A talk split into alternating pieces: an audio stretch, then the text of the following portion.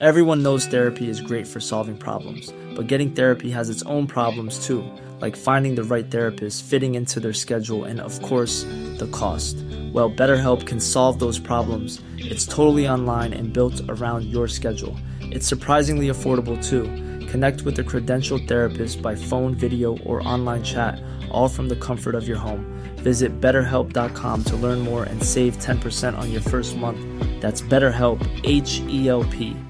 I'm Sandra, and I'm just the professional your small business was looking for. But you didn't hire me because you didn't use LinkedIn jobs. LinkedIn has professionals you can't find anywhere else, including those who aren't actively looking for a new job but might be open to the perfect role, like me.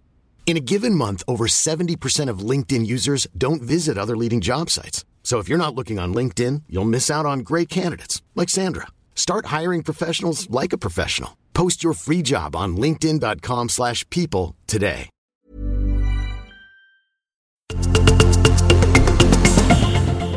224 centimeter i näthöjden i volleyboll för damer. 224 cm var Patrik Sjöbergs första svenska seniorrekord i höjdhopp.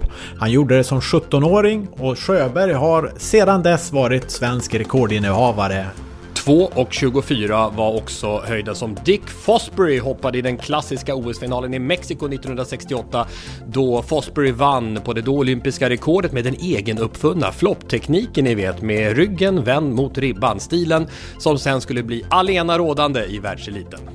Vilken flopp! 224 landskamper gjorde målvakten Peter Gensel för svenska handbollslandslaget. Gensel som blev världsmästare och flera gånger Europamästare under eran av Bengan Boys. 224 matcher gjorde Peter Forsberg för sin moderklubb Modos A-lag. På dessa 224 matcher gjorde han 100 mål. 19 224 åskådare var på plats när Marcus Rosenberg för några veckor sedan spelade sin sista hemmamatch för Malmö FF. Avslutningen som en saga när Rosenberg avgjorde i sista minuten. Annandag jul 2019 är publiceringsdagen för detta avsnitt 224 av Sporthuset.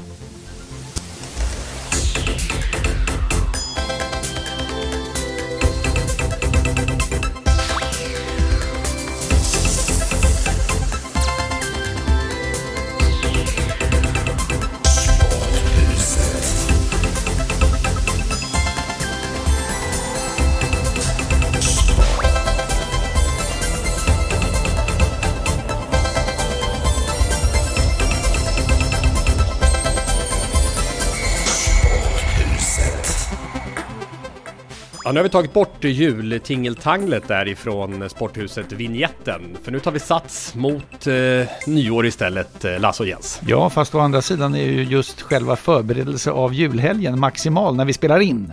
Jens, var är du? Eh, Jag befinner mig i Malmö eh, och håller på och packar väskan för att eh, åka upp norröver och fira jul uppe i Umeå hade jag tänkt. Så jag håller tummarna för att det ska bli lite snö och kanske en eh, Björklöven-match där också under tiden jag är där uppe. Mm, och, men visst är det så att det ska vara lite skridskor och klubba och sånt inblandat lite senare i det här avsnittet va? När det gäller kärleksbombningen. Det kan eh, tänkas att det blir både klubba och boll faktiskt i en härlig kombination. Tack alla som hört av sig till eh, Sporthuset under hela det här året får vi ju säga. Det här introt var ju Åsa Johansson, Andy Törnqvist, Mats Jonsson, Patrik Hellstrand, Erik Dahlberg. Det är någon som du känner va? Erik Jajamän, Dahlberg? Ja. jajamän. Fotbollsälskare, fotbollsfantast. Han har varit på mängder utav, utav fotbollsarenor också och har historier att berätta från var och en utav dem. Eh, det är en eh, hedersman. Och ett utav inspelen var ju alltså det 19 224 åskådare, Marcus Rosenberg. Jag var ju på den matchen och kommenterade Jens och skickade triumfatoriskt eh, olika videor till dig när du var i Montreal. För jag tänkte, det här- eh, vill du säkert eh, uppleva. Eh, och sen dess har det hänt saker. Malmö FF har eh, eh, tagit sig vidare från Europa League, gjorde en ny häftig grej i Europaspelet, besegrade FC Köpenhamn och gick vidare. Ska möta Wolfsburg nu i slutspelet i Europa League, men utan Ove Rösler mot ett tyskt lag. Din gamla tränarkompis, han försvann här och det var en hel del frågetecken runt om hur det kunde bli så. Mm, ja, men han var väl inte riktigt eh, tillfreds med eh, eh den satsning som, som han ville se. Eh, motsvarades inte riktigt av, av, av klubben och, och då tror jag båda parter fann det bäst att, eh, att skiljas åt. Så eh, det blev eh, ett och ett halvt energiskt år eh, för eh, Ove Rössler. Och han har väl ganska bra segerprocent och han har nog lämnat ett ganska så bra avtryck när han försvinner från allsvenskan för den här stunden. Reparerade ju en mycket svag säsongsinledning 2018 och säkrade en Europaplats. Det får man ju faktiskt säga var lyckat då mot den bakgrunden. Även om en klubb som Malmö FF med de förutsättningarna som råder eh, och hur konkurrensbilden ser ut i Sverige alltid ska vara och slåss om ett allsvenskt guld. Men så var det inte 2018. 2019 är ett misslyckande eh, i allsvenskan. Eh, jag menar, missar du sex straffsparkar Sex straffsparkar missar Malmö FF, det är titeln som försvinner. Det har varit för lite kritik mot det. Jag tycker det är fullständigt... Det, det, det är, du menar, är det Oves fel då? Klart det hade varit i, i ögonfall om man bytt in sig själv. För att ta en straff. Det hade, varit, det hade jag, jag kan hålla med om att det kanske man inte ska höja på ögonbrynen. Men jag vet inte. Det, det, är i alla fall en förklaring till att Malmö FF inte blev mästare. Och det är ett minus för MFF. Eh, sen är det klart att det är skarpt gjort på det sättet laget eh, kliver vidare i Europa League. Och det ska bli mycket spännande att följa eh, nästa nivå här, 16-delsfinalen jag tror faktiskt att det är ganska många både i, inom MFF och även eh, utanför som har, som har följt det hela som ändå ser att det, det finns nog en, en, eh, en rätt god möjlighet att kunna göra någonting mot Wolfsburg också. Och, och det tycker jag är lite häftigt att ett svenskt lag så att säga klarar av att lyfta nivån och ta sig eh, eh närmare ännu längre avancemang än tidigare. Helt enig med dig eh, där Jens. Sen vill jag säga en sak till. Och det är att Malmö FF, trots att det nu var AIK som vann allsvenskan 2018 och Djurgårdens IF som vann allsvenskan 2019, så har Malmö FF ökat avståndet till konkurrensen i, ska vi säga den ekonomiska ligan. Och en mycket besvärligare utmaning för de andra att komma närmare. Och jag vet att du har haft fortsatt kontakt med Ove Rösler efter att du slutade i Malmö FF. Eh, har ni hörts också efter det här eller? Mm. Både innan han fattade beslutet och, och, och, efter beslutet. Och vi ska se till att få ihop en, en middag här senare också där vi hinner surra vidare. Eh, jag gillar honom och jag, jag, tror han gillar mig också. Sedan så tycker jag att han gjorde ett rätt så, så snyggt avslut. Och jag är ju en fan av att göra bra avslut. Och tacka för sig och lämna med, med eh, goda relationer istället för brända broar. Och, och där var han ju förstklassig i sättet han hanterade det hela på. Det är klart att han, Eh, alla förstår utåt att eh, han var inte helt överens eh, om alla delar. Men, men han lät inte det färga hans sista avsked från MFF. Och det tycker jag är, är snyggt och professionellt gjort. Och det visar även hur han hanterade och laget klarade av att hantera FC Köpenhamn-matchen. Trots att det beslutet redan hade sipprat ut mer eller mindre. Eh, vilken klubb ska han ta över nu? Jag vet att han själv har, har velat eh, ta ett tyskt lag för att han har inte eh, ja, tränat Wolfsburg, i, i sitt hemland. Det är en bra var, twist. Varför inte? Det hade varit någonting man skulle tänka sig för innan man tog det här tränarjobbet. Alltså man tar över efter en succé-tysk som har tagit dem till två raka Europa League-slutspel. Och har två månader på sig att, till att möta ett Bundesliga-lag i dubbelmöte. utan att ha några tävlingsmatcher under de månaderna. Med en ny tränare, utan sin galjonsfigur och lagkapten Marcus Rosenberg. Perfekt läge. Lycka till. Perfekt läge. Ja. Men Anna... Nej men alltså perfekt läge. Därför Nej, att, det är det ju inte. Jo, jo. Därför att det är, det är då, om du går och tittar på, det är ju inte många som säger att Malmö FF är favoriter mot Wolfsburg inte. När Nej. Malmö dessutom är utanför säsong. Det tror jag inte. Att Rosenberg slutar innebär att någon annan ska ta vid, ja vem då? Ja det är inte det enklaste. Mm. Så här finns det någonting att fylla och det, det, det måste troligtvis lag och, och, ledning hjälpas åt att hantera. Och dessutom två raka missade allsvenska fotbollsguld. Det finns mycket som talar för att Malmö FF är ett kanonläge att ta över. Senast jag tittade hade de rätt mycket pengar på banken i alla fall så det finns pengar att köpa ersättare för. Allsvenska spelprogrammet har kommit också. 10 maj, då är matchernas match. Gissa vilken jag menar? Eh, det måste, ju vara, eh, det måste ju vara Malmö FF, Hammarby eller möjligtvis tvärtom då. Korrekt. Eftersom Zlatan Ibrahimovic gått in som delägare, eller han fick, fick väl till och med delägarskapet där utav eh, AEG där i, i USA. Det är i Stockholm. Eh, I Hammarby IF Fotboll AB. Hammarby-Malmö, 10 maj. Eh, då får vi se om Zlatan är på läktaren där på, på, på Tele2 kan bli eh, en del känslor, kanske ännu mer när matchen spelas i Malmö. Men så, så, så blir det i alla fall. Det känns som en hetare match än alla derbyn till och med. Ja, framförallt i Malmö. Mm. Därför att, eh, och, och framförallt om Ibrahimovic väljer att komma då. Det blir ju något alldeles eh, exceptionellt där han först ska stå Nej, och passera sin staty på vägen in. Som, som och, och sen uppleva matchen då. Han kanske inte får så mycket applåder.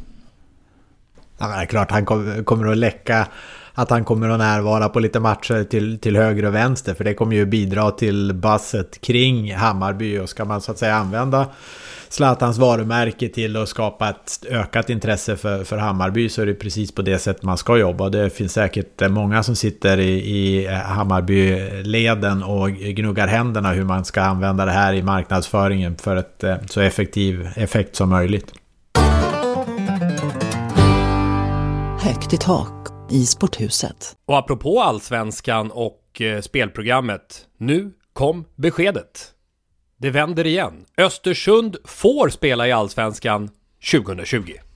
Överklagandenämnden eh, hos Svenska Fotbollförbundet går emot licensnämnden som bara fyra veckor tidigare sagt att ekonomin för Östersund håller inte. Eh, nu har överklagandenämnden mot bakgrund av nya uppgifter från Östersund får vi anta med tydlighet eh, så har de valt efter ovanligt knepig förhandling vad jag förstår. Det var invecklat innan de kom fram till beslutet men de har ändå valt att ge Östersund eh, klartecken för spel i Allsvenskan nästa år. Och det här framstår ju som en aning rörigt, att inom loppet av bara några veckor då så tar Svenska Fotbollförbundet, för det är återigen en instans i Svenska Fotbollförbundet, så tar man två olika beslut. Jag tycker man kan se på det på två sätt. Det är det ena sättet som du, som du benämner, och jag håller med om det. Eh, det verkar rörigt. Eh, alltså ordförande Daniel Kindberg är ju fälld i tingsrätten, ärendet är överklagat till hovrätten för ekonomisk brottslighet som kopplar till Östersunds FK.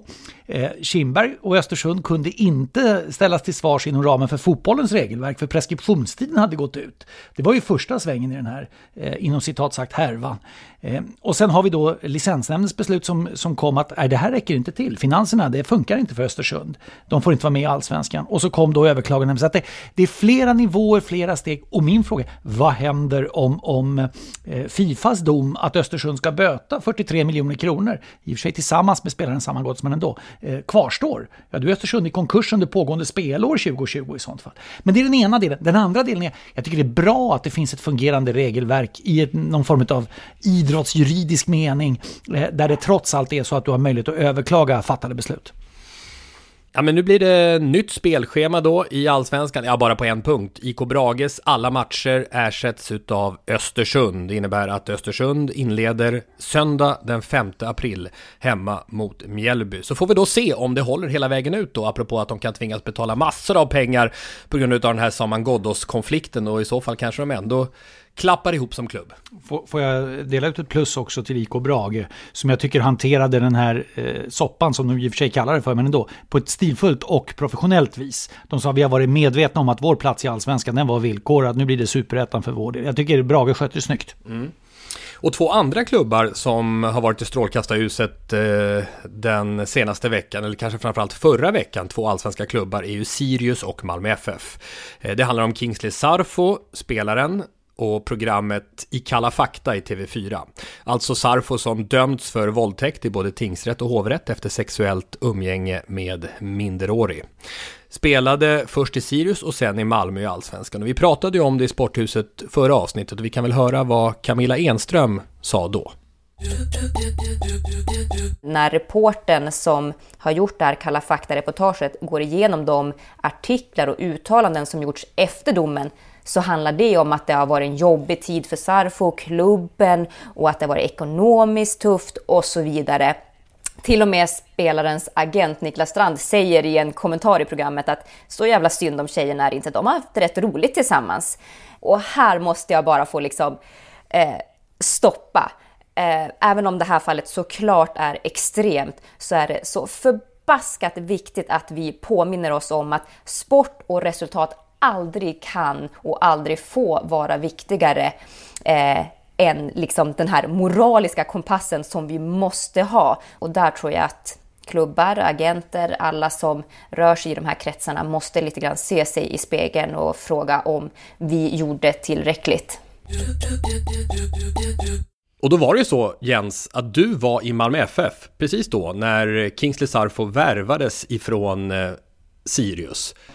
Jag hade lite svårt att så att säga veta vidden av det hela, förstå vidden av det hela. För det här var ju ingenting som MFF kände till när man värvade Kingsley Sarfo. jag menar MFF är ambitiös och har en Code of Conduct som, som spelare ska ställa upp på. Och som de får läsa igenom och som de får skriva under. Och det är klart, det, eh, det gjorde även Kingsley Sarfo. Så klubbar försöker ju att försäkra sig i så stor utsträckning som, som eh, det bara går. Och om en spelare ljuger och om en spelare ljuger bra så, eh, så kan det vara jäkligt svårt att riktigt komma åt Eh, Eh, och förstå vidden av, av problemet. Hade det sipprat ut lite mer och hade Sirius delat med sig lite mer hade det ju funnits ett betydligt bättre beslutsunderlag för MFF att fatta Eh, beslut och åtgärder tidigare än vad man gjorde. Och jag är helt säker på att både MFF-ledning och Sirius-ledning eh, anser sig kunna ha gjort betydligt mycket mer. Och jag skulle nog vilja hoppas att Sirius-ledningen känner på det sättet och skulle handla på ett annorlunda sätt. För då tror jag det här hade kunnat rätts ut på ett betydligt bättre sätt än vad som nu blev fallet. Och precis som nämns i slutet av Kalla fakta-programmet så har Kingsley Sarfos nya advokat Thomas Bodström nu också inkommit med ett födelsebevis som eventuellt visar att eh, den här flickan kan ha varit 15 år vid tillfället och därför begärt resning till Högsta domstolen. Riksåklagaren har därför återupptagit förundersökningen efter att ny bevisning tillkommit. Bevisning som nu är framme vid Nationellt forensiskt centrum för en äkthetsbedömning. Så eh, den här eh, rättstvisten lär fortsätta. Men när det gäller om klubbarna Sirius och Malmö borde och kunde stängt av Sarfo från sin arbetsplats eh, vad gäller både match och träning så har det varit en diskussion också på vårt Twitterkonto, Sporthuset. Vi finns ju också på Instagram, Sporthuset Podcast och vår hemsida där ni gärna får mejla oss om olika saker, eh, Sporthuset Podcast.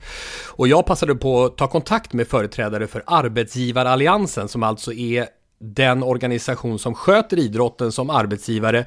Och enligt dem så står det klart att Enligt lagen om anställningsskydd, LAS, så är det inte tillåtet att stoppa en spelare från träning när det handlar om misstankar om brott som begåtts utanför arbetsplatsen, eh, som i det här fallet. Däremot så kan man ju då, precis som Malmö gjorde, det finns inga hinder mot att ta ut spelaren till match. Eh, det, det, det, är bra Tommy att, att du redogör för, för ditt samtal med Arbetsgivaralliansen och att vi vet vilka, vilka lagar och regler som gäller. Eh, för det behöver ju idrotten självklart. För, och, och, dessutom tror jag så här, det är rätt många idrottsföreningar som inte har koll på vad, vad de behöver följa. Mm. Kanske inte på yttersta elitnivån, men, men i generella termer.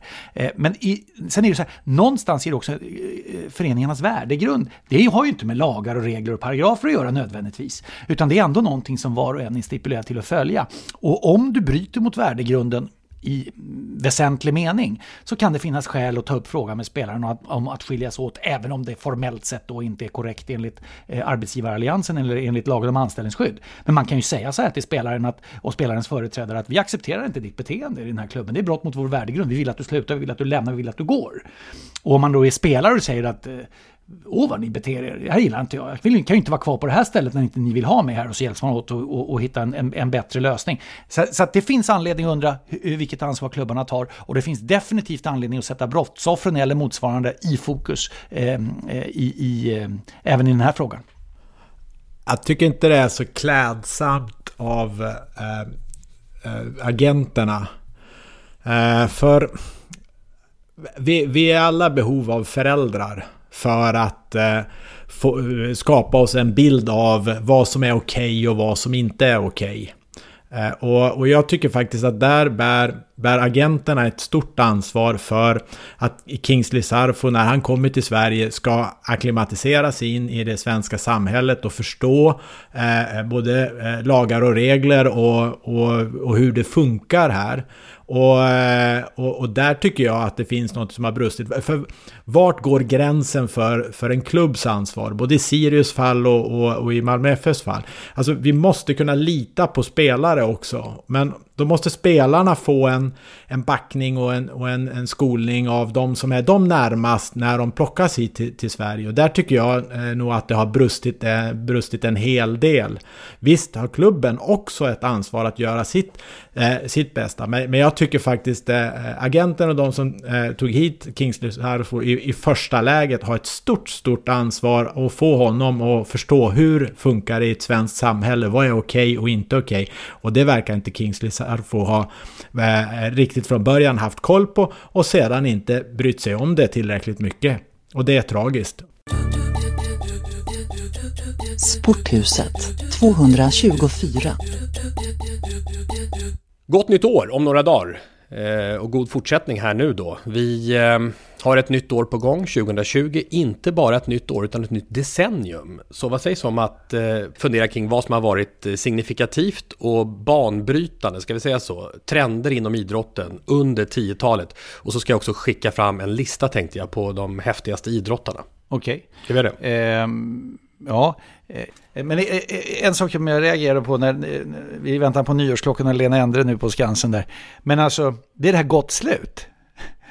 är inte det ganska... Makabert. Ja, men känns det rätt knäckande liksom? Alltså, kan det verkligen vara gott till slut? Men visst, jag köper, man ska titta tillbaka lite grann på året som har varit. Om du skulle peka på mig och säga så här, 2019, Lasse, vad kommer du ihåg från sportåret? Då skulle jag med en gång säga så här, men det blir, eh, det blir VM-fotbollen i somras. Det är två saker, dels är det Hedvig Lindahls straffräddning mot Kanada som ju är en frimärksräddning. Men sen är det ett frimärke till. Och det är ju Nilla Fischers räddning med pannbenet. Alltså när hon nickar undan bollen på det brittiskornas försök att kvittera. Engel, engel, engelskornas försök att kvittera sent i matchen. Eh, i, I bronsmatchen för ett svenskt brons. Eh, det är den typen utav undannickning som man för evigt kommer komma ihåg. Caroline Seger och lagkamraterna i det svenska damlandslaget i fotboll är nominerade till Radiosportens Jerringpris. I en intervju med P4 Extra berättar hon om passion till bronsmatch. Sverige hängde ju mot repen i mötet med England men kunde till slut hålla ut för 2-1-seger. Mycket tack vare mittbacken Nilla Fischers nickrensning på mållinjen när svenskorna var som mest pressade. Alltså just under andra halvlek var det otroligt tufft. Vi fick eh jobba mycket i motvind och eh, slet som bara den allihopa. Och sen har vi ju Nilla Fischers nick på mållinjen och där och då så blev det ju väldigt så här, man fick någon sån här extra energi och styrka att eh, vi skulle bara ta detta bronset. Så när domaren blåser där eh, och slutsignalen går så eh, är det bara ren och skär glädje och, och lättnad får man väl säga efter de 90 minuterna. Det är därför jag tycker man skulle göra upp en staty av Nilla Fischers pannben också förut, men det är en annan historia. Eh, så det skulle jag peka ut som det jag kommer ihåg från, från eh, det sportsliga kalenderåret 2019, från det jag har upplevt själv. Mm, bra, då fick vi en liten mini-årskrönika från dig Lasse. Nu tar vi hela tiotalet då.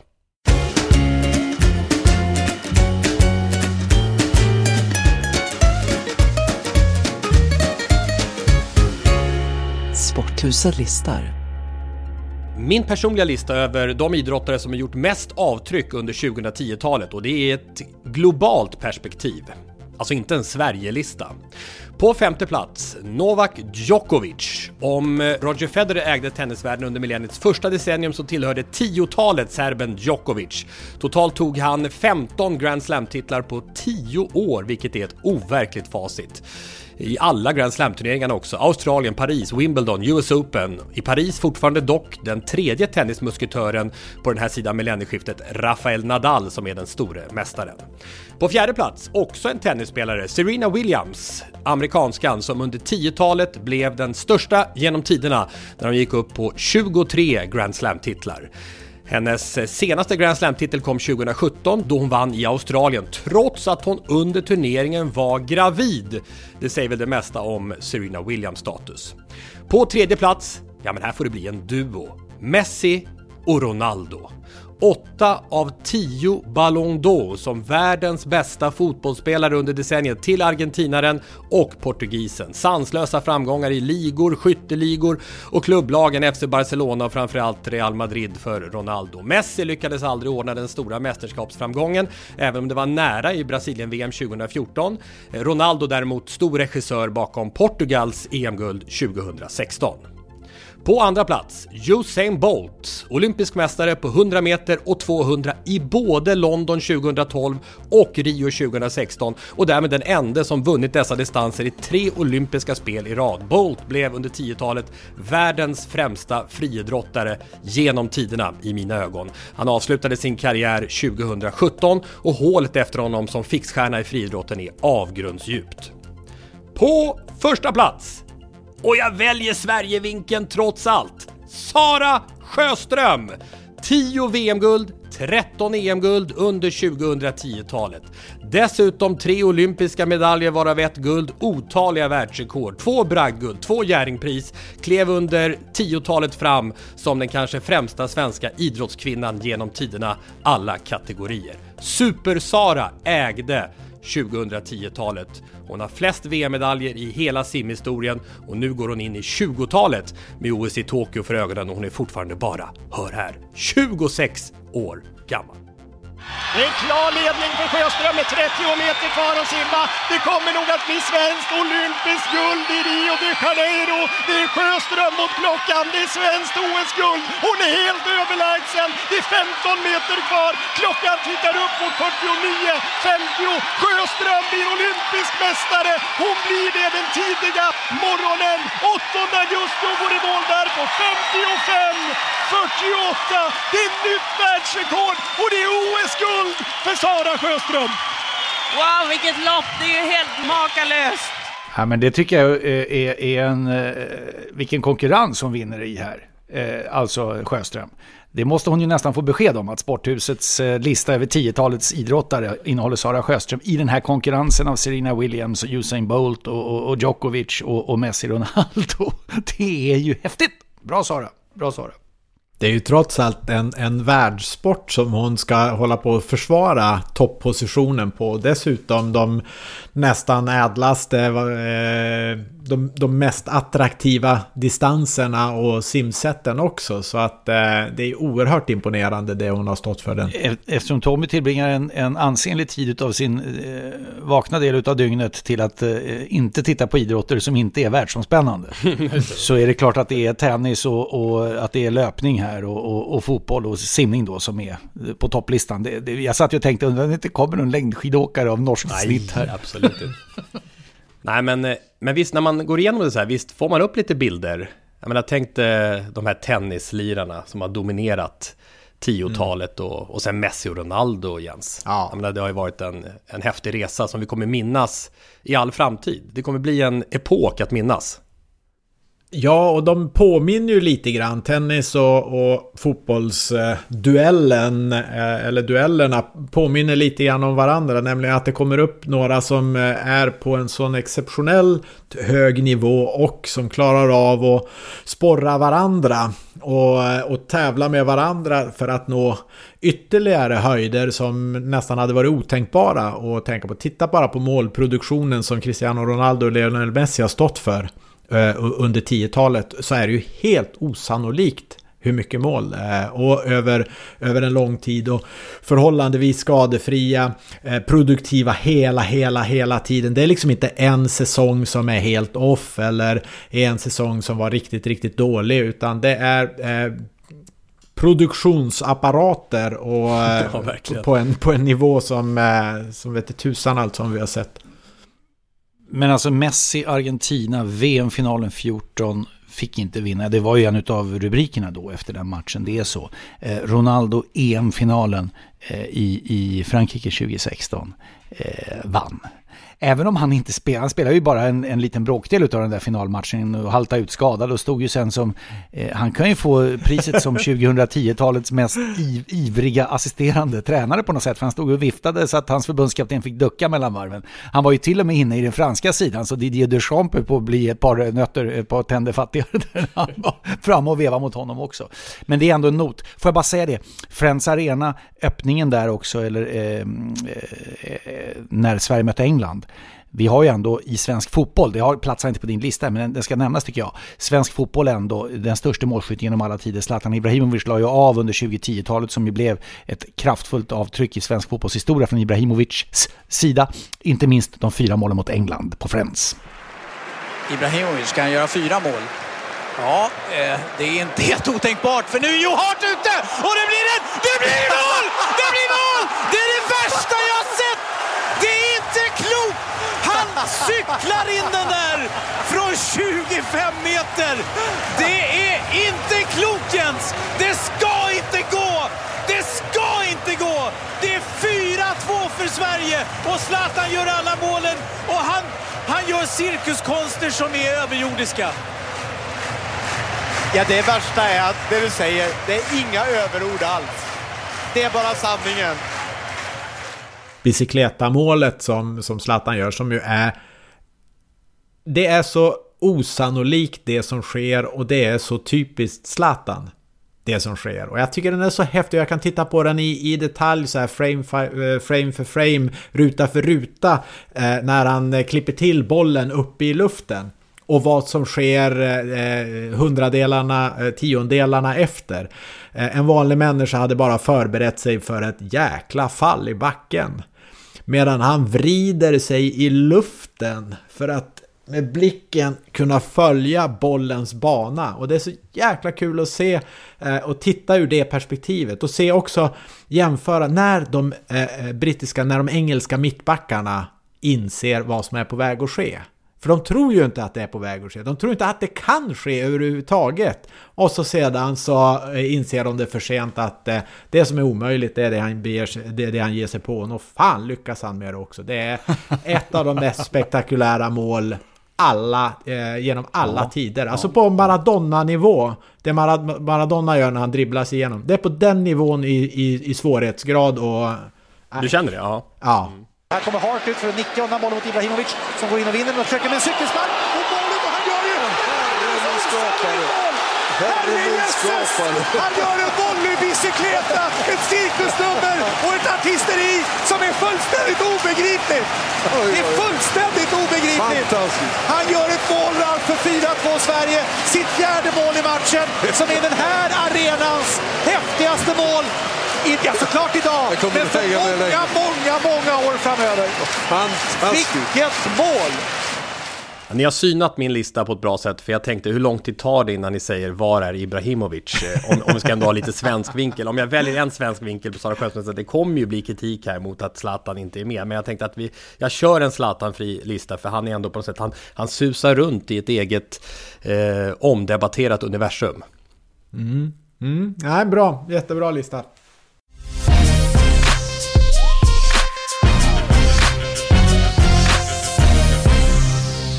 Källströms fotboll. Jag tycker att 2019 och, och, och 2010-talet som, som helhet kan man säga var damfotbollens stora genombrott och erkännande eh, skulle jag vilja säga. Och det, det baserar på, på olika plan egentligen. Dels så tycker jag liksom att rent den utveckling som har skett inom damfotbollen när det gäller tempo och te teknisk skicklighet är uppe på en så hög nivå eh, att underhållningsvärdet verkligen är att, äh, att jämföra med, med herrfotboll. Äh, och det tycker inte jag att det har varit tidigare. Och, äh, vi har gjort lite test så här på, på Sportlogic som jag tycker, tycker är lite intressant. Tyvärr har jag inte hela resultatet här, jag önskar att jag hade det. Nämligen, tänk när det är en sån body pose video, har ni sett någonting sånt? Det vill säga när det är skelettgubbar som springer omkring. Har ni sett det någon gång i något sammanhang? Skelettgubbar? Mm. Det var länge sedan jag såg dig så frågad. Saken är den att man tar eh, och tittar på, eh, på, på, på ben, armar och ben och kropp. Och så sedan så gör man som en streckgubbe av, mm -hmm. av det hela. Och, och det då, av en video kan man göra body pose data. Och det här kommer ni tycka är jätteflummigt och jättekonstigt. Men, men bara för att förtydliga lite grann, så försvinner ju hela genusdelen i det hela. För du har inte okay. en aning om det är tjejer eller killar, män eller kvinnor som spelar. Det som är lite intressant är, kan man känna igen Mo Salah? Eh, kan man göra det? Ja, men kanske Jaha. lite. Du ser att det är en vänsterfot där och, och, och, sådär. Kan du känna igen Megan Rapino? Ja, kanske att du kan det. Men, men eh, sätter du ihop två, eh, tar du två, en match med två lag du inte känner till så har du ingen aning om eh, vilka det är, är, som spelar. Och du har heller inte en aning om det är tjejer eller killar som spelar. Och så sedan så, så har, har vi ställt frågan till folk. Vilken av de här matcherna tycker du är mest underhållande? Och då är ena eh, det är en damfotbollsmatch och den andra en herrfotbollsmatch. Och när man inte ser eh, vilka det är Eh, så, så blir det helt plötsligt en mer jäm, eh, jämbördig bedömning. Och, och, eh, vilket gjorde att damfotbollsmatchen kom väldigt högt, väldigt högt. Vilket jag tycker liksom var beviset för att tempo, teknisk skicklighet är uppe på en, en hög nivå så underhålls, underhållningsvärdet är högt. Slutet 2019 och slutet av 10-talet tycker jag också är liksom Eh, eh, tillfället då damfotbollen visar att man kan generera egna pengar. USAs damlandslag drar in mer pengar än vad herrlandslaget drar in. Alex Morgan, Megan Rapinoe är större kändisar, profiler än de flesta herrlandslagsspelare i USA. Eh, det tycker jag liksom, då börjar man prata om lika lön för lika eh, eh, eh arbete och, och det har helt plötsligt bärkraft. Vilket jag tycker är jättehäftigt för, för damfotbollen. Jag tycker damfotbollen också under slutet av eh, 10-talet, vi kan väl säga hela 10-talet, eh, utvecklas och kommer upp på en sån nivå också att det blir helt självklart för eh, storklubbar i, i svensk fotboll på herrsidan att också ha damverksamhet och en fotbollsverksamhet som vänder sig till 100% av befolkningen. Nu eh, senaste fallen av det är ju eh, IFK Göteborg och, och Malmö FF bland annat som statement i slutet av 2019 för att visa och bevisa att damfotbollen har nått väldigt långt och står till väldigt stor, stora delar på, eh, på egna ben eh, nu än vad som var fallet när 2010-talet in, inleddes. Och det är väl lite grann den spaning som jag skulle vilja dela med mig av. Det hände på 10-talet. Jag tycker vi ska ha en skelettpodd. Ja. Där vi bara sitter som skelett här och, och poddar. Så vet man inte vem det är som säger vad. Nej, och då kan det visa sig att att jag har fått hår sen visar det sig när skeletten avvecklas. Ja. Alla som har eh, radiolook behöver inte längre bry sig Nej. om att de har radiolook. För här är det bara skelett som sitter och, och uh, gör tv. En hel del träffar på damfotbollen alltså när vi sammanfattar både året och decenniet. Eh, har vi någonting annat också Lasse? Ja, men det är klart att har vi pratat, jag är ju fotboll och hockey till lika delar nästan, så jag vill gärna snacka lite hockey då. Och jag tror i alla fall, utan att kunna särskilja precis vilket datum vi pratar om, att eh, ishockeyn är under en ganska stor förändring. Tar vi en hockeymatch från 2009 och så jämför vi med en match från 2019 så ser det annorlunda ut. Eh, förändringen med att tempot steg när man började plocka förhakningar och interference och slash, du tog bort spelförståndet, den typen av utvisningar, då steg tempot. Det har vi haft under flera år. Eh, till det har ju kommit en, en diskussion om eh, huvudtacklingar, hjärnskakningar, stort problem för ishockeyn. Men oj vad innehållet av en hockeymatch ser annorlunda ut nu. Eh, när ishockeyns DNA provas. Tacklingarna den här bur, burdusa delen utav att smäll på, stå upp och vänd en match med, med att åka på, tuffa tack, bla bla bla. Eh, åk in med, med att eh, du ska ha en, en, spelare som står upp för dina stjärnor och det blir fight i arenan. Det är i princip borta. Nordamerika, NHL, det är ju eh, ifrågasatt även där. Det var ju tidigare ifrågasatt i Sverige, nu är det ifrågasatt även där. Eh, vi har eh, Eh, eh, ett, en, en renare ishockey. Vi får en ishockey där det har det här skit, trash talk som man säger. Det vill säga att de åker och snackar skit mellan varann eh, på isen. Intimidation, när man förolämpar varann. Det är också på väg att försvinna. Det är också utsatt för kritik. Det är inte okej okay att vräka ur sig olika okvädningsord och nedsättande kommentarer. Det är också på väg att försvinna från ishockeyn. Och då låter det så här, okej, okay, har det varit en neandertalsport tidigare? Den har varit väldigt annorlunda i alla fall. Så att jag, jag, för mig har 2010-talet inneburit en helt ny form av ishockey. Är det bra då? Att det blir den här förändringen? Jag vet inte, men jag tror det. För jag märker med mig själv. Jag tycker det är rätt kul att sitta och växla mellan flera olika matcher i en SHL-omgång eh, och, och, och, se att ishockeyunderhållningsvärdet eh, är rätt hyfsat rätt ofta. Och du Tommy har ju varit inne på, du hade i, i, här i Sporthuset för, för, för tid sedan en, en tyckare där du, där du flaggar för att den hockeyn som, som är den rätta hockeyn som spelar som kan vara framtidens hockey, det är damhockeyn. Och det tog du upp i perspektivet att där är nämligen tacklingar inte tillåtna. Mm. Kommer du ihåg vad jag snackar om? Ja, absolut. Kan vi inte lyssna på hur det lät då? Från avsnitt 26 av Sporthuset. Två frågor då. 1. Gör bristen på open ice-tacklingar verkligen att det automatiskt blir tråkigt med damhockey? 2. Med tanke på den hjärnskakningskris som herrhockeyn upplever just nu, är verkligen open ice-tacklingar någonting att eftersträva? Eller är det damhockeyreglerna, nu svär jag i kyrkan, som är framtiden? Jag tror så här Tommy, från det du sa där. Eh, det var ju en diskussion i Nordamerika över eh, spelare som har drabbats av hjärnskakning kopplat till eh, ishockeyspelet, alltså tacklingar och, och, och dylikt.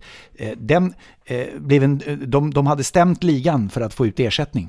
Hade beslut kommit som hade inneburit en hög summa pengar till de här. Nu minns jag inte, de fick, de fick ersättning men det var inte mm. så att ligan går omkull med anledning av det. Men då hade, hade det varit mycket pengar till varje enskild eh, som hade drabbats av en eh, invaliditet med anledning av hockeytacklingar, eh, hjärnskakningar och annat. Då hade tacklingen försvunnit med en oerhört snabb hastighet. Men man kan ju säga så här också Jens, Björklöven, du ska ju åka och kolla på Björklöven va? Mm. Eh, om du har möjlighet här under din vistelse i Umeå. Mm. Det är ju inte, och jag menar hockey pulsen, pressen, trycket, wow-faktorn i Umeå nu, det har ju inte ett skit att göra med att, eh, att, att det är ett, ett hockeylag där det är slagsmål och fighting eller det är trash talk, intimidation. Go for it bastards! Get the fuckers! Go for the fuckers! Det är ju inte det det handlar om. Utan det, det, det är ju folk står ju upp för man är på väg upp med, med, med, ett lag som kan konkurrera med att gå upp i SHL och man tycker det är bla bla bla. Är ni med? Mm. Så det är ju hockeyinnehållet skapat av de som arbetar i Björklöven eh, idag som, som, som det handlar om.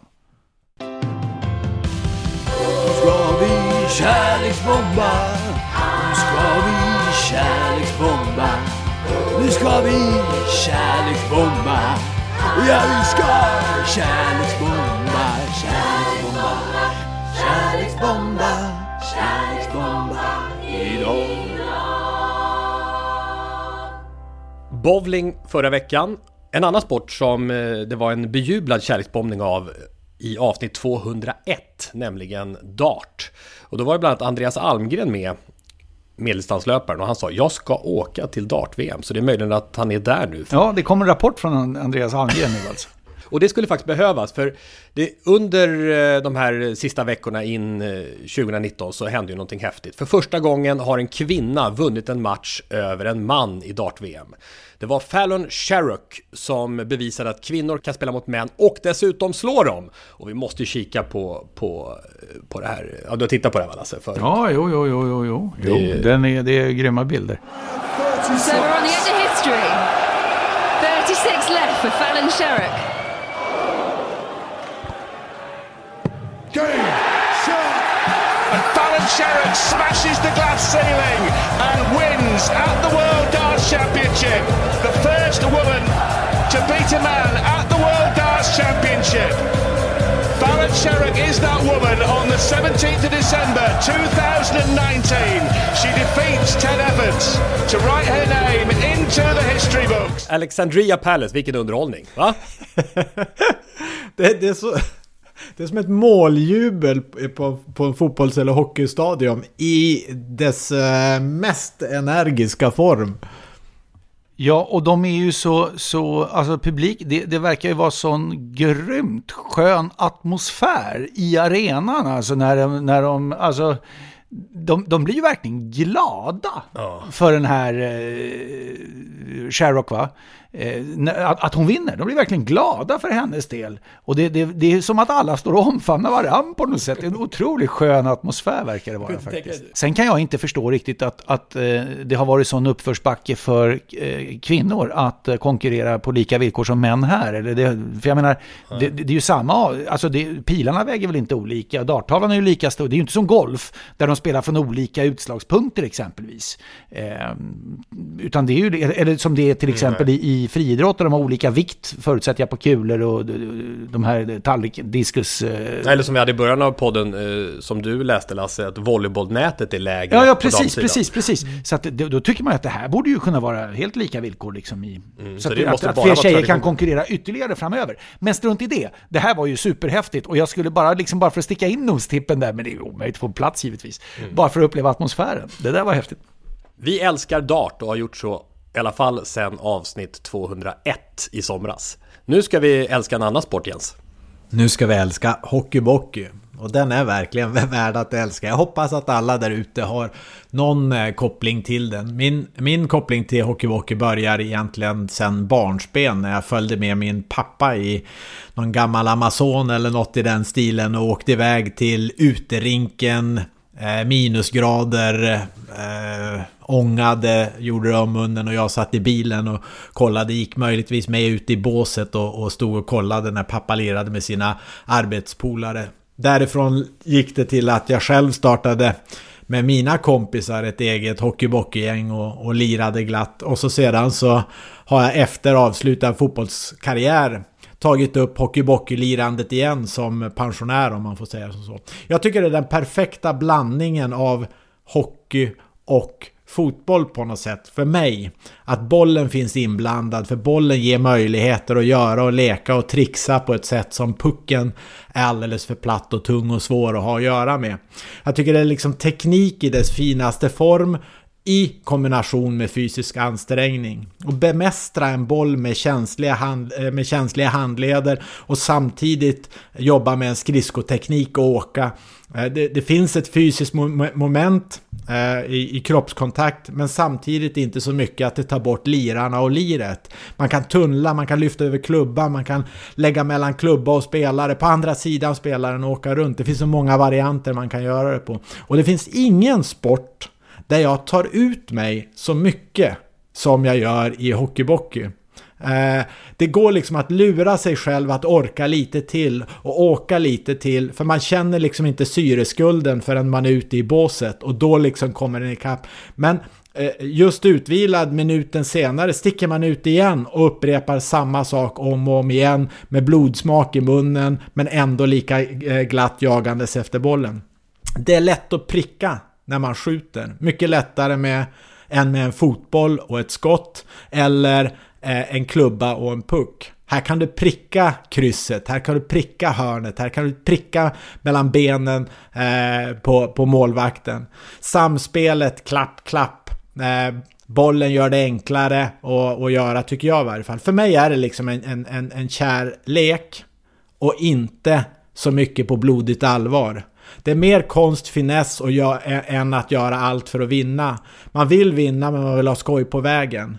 Lägg där till det här härliga sköna omklädningsrumstugget som man får ta del av och som man får en del av att sitta och surra efteråt, sitta och surra innan och det där.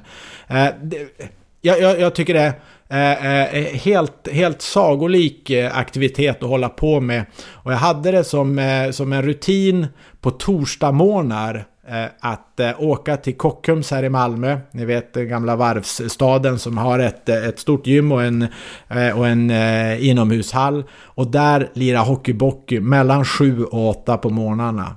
Helt underbart. Jag var helt död när jag klev upp, kastade i mig lite käk, eh, åkte iväg helt groggy, kommer in där invinglandes i, i Kockums ishall, snörar på sig grillorna. in på isen, vakna till liv, leka Lattjo i, i en timme, skratta, eh, göra eh, roliga saker ut, eh, och liksom blåsa ur kroppen fullständigt. In i duschen, gott surr, öppna dörren från ishallen, titta ut över sundet en, en morgon, ljuset har kommit, frisk luft, man har redan gjort liksom en, en härlig aktivitet och så sedan svängde vi förbi några stycken av, av, eh, av gänget som lirade hockeybock ihop till systrar och bröder. Ett fik som bakar sitt bröd själv, som har en, en härlig liten hotellbuffé men i, i ett eh, fik som har funnits sedan 40-50-talet. Alltså den starten på dagen gör en dag som är oslagbar och hockeybocken är den stora delen i den kakan.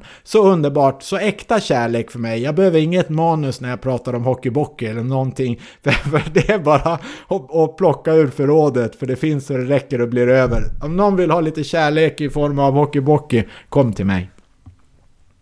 Oh. Ja, det, blir ju, det, är ju, det är ju kärleksbombningarnas kärleksbombning när du säger att det är en kär lek. Ja. Då har du ju egentligen inte behöv, behov av att komplettera det med någonting ytterligare. Då är det ju verkligen en kärleksbombning, om det är en kärlek. Ja. Sen gillar jag, vad sa du, systrar och bröder, eller vad ja, hette fiket? Syster. Ja, det, det, där, kan vi, där kan vi ses. Ja, det är ett helt underbart ställe alltså. Ni kommer att gilla dem om ni kommer dit alltså. Klassiskt har funnits, misstänka sedan 40-50-talet, men äh, ständigt aktuellt. Hur är det med ditt hockeybockeylirande? Ja, alltså jag, jag har ju suttit med ett leende på läpparna hela vägen. Jag känner igen rubbet som Jens pratar om. Jo, jo, men jag, spelar du nu? Jo, men jag måste bara säga att jag, hur, hur mycket jag stämmer in i allt det som Jens säger först. Jag älskar det här. Alltså det är det som jag har... Det är den sport som jag utövat klart mest eh, sen 20 års ålder och framåt i alla fall. I, i olika korpserier. Du har ju varit skadad för att göra någon annan idrott. Ja, det är sant i och för sig. Men det... mm, Ja, men det är Men skridsko så... kunde du åka. Men, men när spelade du hockeyhockey senast? Nej, det var, det var rätt länge sedan nu faktiskt. Det är ju, eh, tycker jag, den perfekta kombinationen utav hockey och bandy. Nu, var, nu sa du fotboll också, men jag Mm. tänker hockey och bandy också. Sen tycker jag det är lite konstigt om man tänker efter. Varför har den här sporten med puck eh, vunnit över sporten med boll?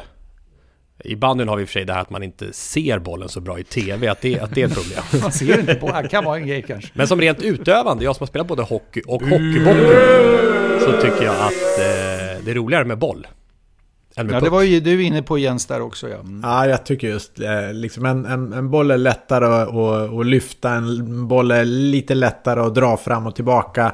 Eh, och, eh, men men jag, jag beundrar samtidigt för att om man tittar på de duktigaste hockeyspelarna så kan ju de göra alla de sakerna med klubba och puck.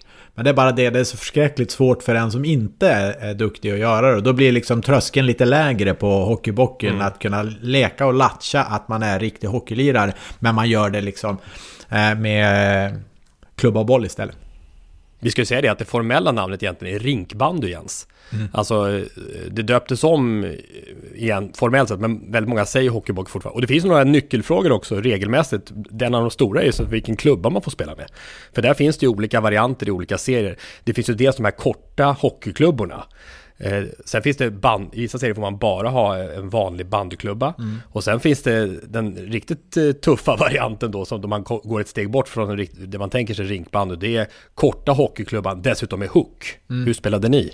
Jag spelar både med, med hook och utan hook. Men eh, när man startade upp i, i Umeå där utanför, då var det ju utomhus. Då var det ju liksom bandyklubben man körde med. Men Ja, här på, då var det svårt att skjuta.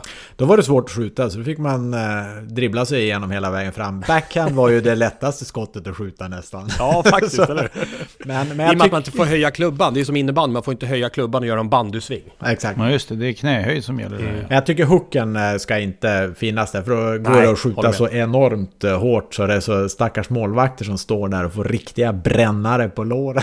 Där. Aj, aj, aj. Men är, är det hockeyrink som gäller och fem på varje sida plus målvakt? Ja då. Mm.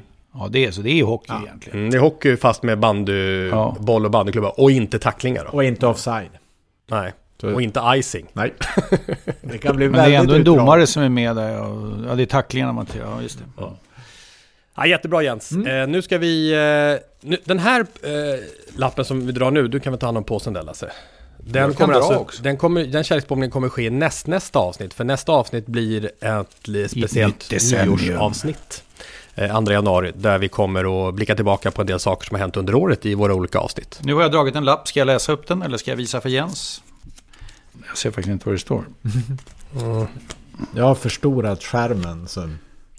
Ah, ja men här är ju roligt. Nu får vi gå lite grann utanför eh, sporten men ändå inom sporten. Eh, vi kommer att prata om eh, musik. Och vi kommer att ösa kärlek över olika låtar som har gjorts till olika mästerskap. Kan antagligen vara ett världsmästerskap eller ett OS eller vad det nu kan vara för någonting. När landslaget åker iväg och spelar och gräver guld i USA till exempel. Mästerskapslåtar.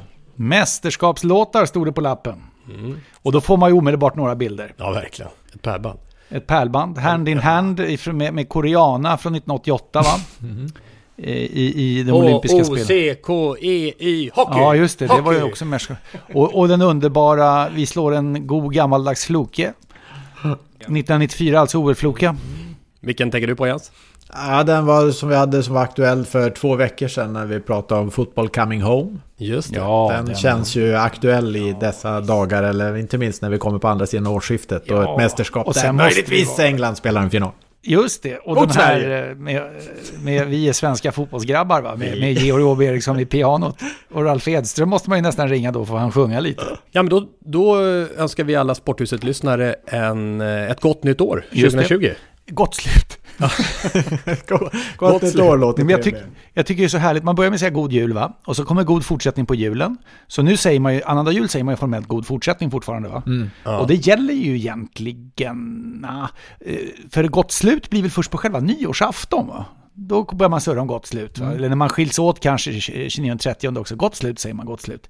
Och sen blir det gott nytt år då. Sen är ju inte det särskilt länge alls gott nytt år. Det är bara någon dag eller två. Sen Det börjar är det bli god, god, nej, men det blir god fortsättning igen. God fortsättning på nya året nämligen. Så att vi är ju otroligt skickliga på de här hälsningsfraserna. Och jag tycker de är viktiga. Jag tycker det är ganska trevligt när, man, är- när jag går och handlar mitt morgonkaffe till exempel på, eh, i, i, på fiket i Gustavsbergs centrum. Då säger jag ju gärna nu i julhelgen, god fortsättning. Det är trevligt att säga tycker jag. Ja. Man går på bussen och säger god fortsättning. God jul säger man till chauffören. Ja. Jag kom på en sak till som hände under 2010-talet. Lasse och Jens och alla andra. Sporthuset, podcasten. Exakt. Vi skapade Sporthuset 2015. Ja. Eh, Tänk och- när vi sitter här om tio år och väntar på nästa decennieskifte och säger det att vi har sänt ett helt decennium då. Ja, genom hela 20-talet. Mm. Och, och jag, jag måste bara skicka en hälsning till er alla som följer oss. Att, eh, eh, det är ju nästan den finaste kontakten som i alla fall jag har haft med de som jag har sänt för. Men hållit på i 25 år i radio och tv och nu i podd också då. Med den här kontakten som finns. Den är verkligen, eh, vad ska vi ta för ord? Storartad, underbar, sagolik. Den är oerhörd, fenomenal. Fabulös, formidabel, enastående, obeskrivlig, makalös, lysande, toppen, otrolig, osannolik, overklig, vidunderlig, enorm, svindlande, hisnande. Helt enkelt fantastiskt. Där har vi det. Nej, jättebra. Fortsätt. Eh, ännu fler. Alla är välkomna. Ni är en del av podden. Det måste ju vara poddens eh, avsnittsnamn va? Helt enkelt fantastisk. Det blir ju äntligen fick det heta så. Ja, Ja. Vi, eh, vi hörs igen 2 januari 2020 i nytt decennium. Gott nytt år då. Eller God något. jul. Hej då! God jul! Nej, det här funkar inte. Det är annandag det här sänds på. Bra. Hej då allihopa! Hej då, hej, Hej hej, hej, hej. Gott slut blev det. Mm.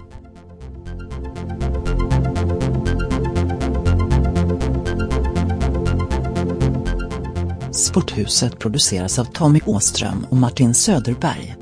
På webben sporthusetpodcast.se Jinglar gjorda av sånggruppen Sonora, Patrik Oman, Jonas Jonasson och Albin Blomgren. Hörs nästa vecka, Jippi.